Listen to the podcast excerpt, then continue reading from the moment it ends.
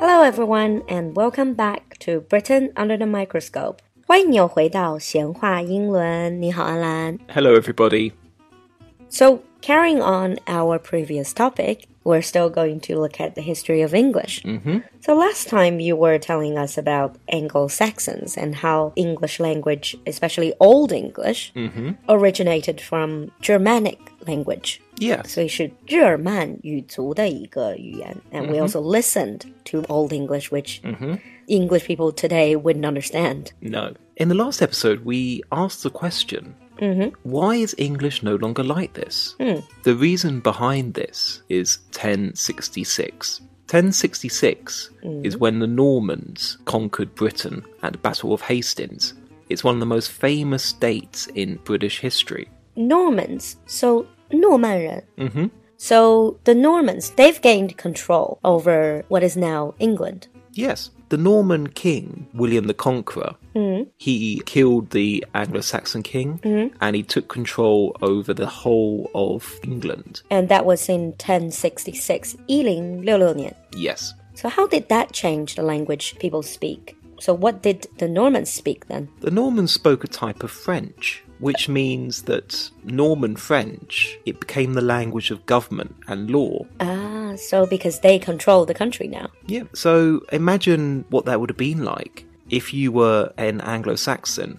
All of a sudden, your language, your king changed. You were ruled by people that spoke a completely different language from you. How does that even work? Do you have to then learn Norman French? To be honest, many of them didn't really have to. The nobles, they all spoke French. And this really influenced English. The nobles 就是贵族。So essentially, people who are controlling the country, they were speaking Norman French, but common people, they still spoke Old English. Yes. So how did this influence English, the language? 28% of English vocabulary comes from French. And you can see a lot of this vocabulary is about the government, the church, fashion, food. So, topics that were very important to the nobles. Uh, and also what we would say quite high-end stuff, 高大上的词, Yeah. and they're more French. The common words are more English. Yes. I think a lot of Chinese learners, when they're learning French, Mm-hmm. they would recognize a lot of the vocabulary very, very similar or almost the same as you would see in English.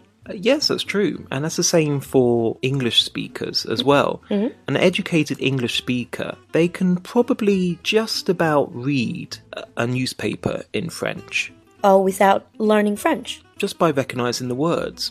But the problem is that because the languages have changed so much over the years, there are lots of words in French that look the same as words in English but have different meaning. Ah, So this is what we learnt at school Mm. because in Britain most people learn French at school. You learn false friends, we call them. false friends. So, ah, so the words that they are, they look similar or they Yeah. are the same, but they mean different things. Yeah, absolutely. I think it's kind of like Chinese and Japanese. We have a lot of false friends as well. Yeah.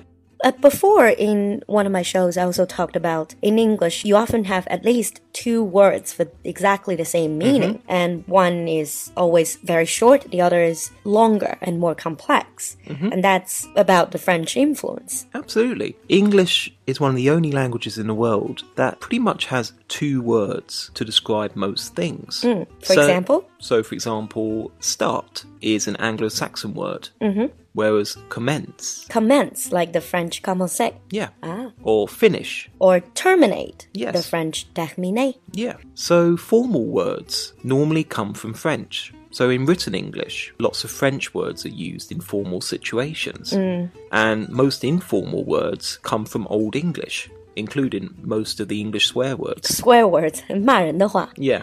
Ah, so uh, again, it's like the higher end word tend to be French origin, and the very, very common words that people use, especially 老百姓, uh, would use are Old English. Yeah.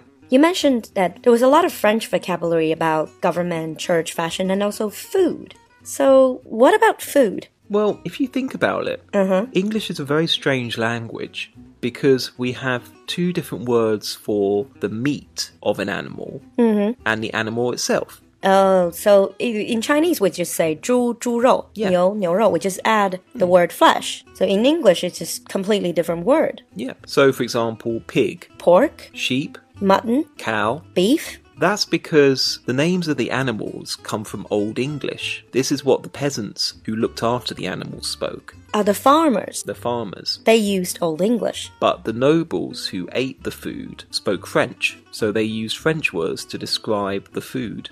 Oh, that's right, because pork, beef, and mutton, these are all from French roots, from French words. Yeah. And the farmers never ate those? Well, not often.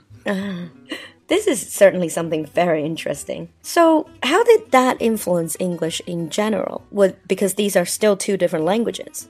Over the years, over the centuries, French and Old English came together.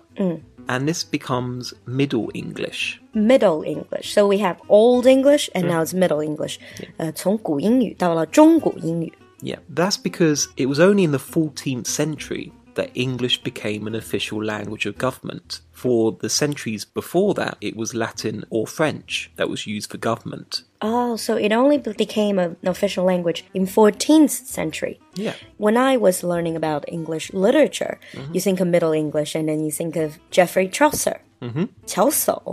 Is, is that the representative of the Middle English? Yeah. So Geoffrey Chaucer, he was one of the first writers to write in Middle English, and he wrote the Canterbury Tales. 坎特伯雷故事集 Canterbury Tales, a very famous, a classic. Yeah. And about pilgrims who went to Canterbury and they told each other stories to entertain themselves. So, English people, we can understand a little bit of the Canterbury Tales. Hmm. So, have a listen to the prologue, the first part of the Canterbury Tales, and tell me what you think. Let's see if it's more understandable than Old English. When Zephyros, eke with his sweeter breath, inspired hath in every holt and heath the tender croppice. And smaller fules maken melodie that slepen al de nicht with open ear. So, what do you think? I can recognize certain words, but the pronunciation seems quite strange. Yeah, it is. This is one of the reasons why English spelling is so strange. Because if you see the words written, they actually resemble modern English spelling, but the pronunciation is different. This is why English spelling is so strange. In the 15th century, printing came to England. Books were being printed, and there was more of a standard way of spelling English. And before that, there wasn't. Before that, you could go to different parts of England and they spoke completely different dialects and you couldn't understand. Ah, so they were using the same words, just pronounced differently. Yeah. So the problem is that English spelling hasn't changed very much since printing, but the pronunciation has changed a lot. Ah, that's why sometimes it's very difficult to look at an English word and know the pronunciation. Oh, absolutely. That's because the sound ah in English, there are 10 ways of writing that. And if you want something like the sound I, there are 36 ways of spelling that sound in English. 36. Yeah. Any other examples? E, The 长一. yeah. How There are many about- ways? About 32. So, when you're learning English, pretty much you, you just have to remember in each individual spelling then. Well, absolutely. It's the same as when you go to school in China. Mm. When a student is learning Chinese, lots of the time it's taken up with learning 10 characters or learning 20 characters and remembering for the next day for a test. In England, it's remember the spelling of 10 words and you're tested on your spelling. So it's the same. 背单词，英国人也要背英文单词的。 Oh, absolutely. And the same issues now that because we use computers, because we use predictive text on mobile phones, um, a lot of people can't remember how to spell words in English. Oh, I think we have the same problem in China. Absolutely. 所以英国人也会提笔忘字。So Mm-hmm. in this episode, we've looked at how the Norman invasion changed English and how English developed from Old English to Middle English. Mm-hmm. But it still sounds like a rather minor language. It was. English was only a language that was spoken in a small area of what is now Great Britain. And by a few peasants, By a essentially. few peasants, yeah. So it was barely written, it was only spoken by the peasants. And this is what we're going to look at in the next episode is how English started to move beyond the UK, beyond England and start to become a world language. Yeah. So until then, please let us know what you think in the comments and if you have any questions. Feel free to ask us. We'll see you next time. Bye.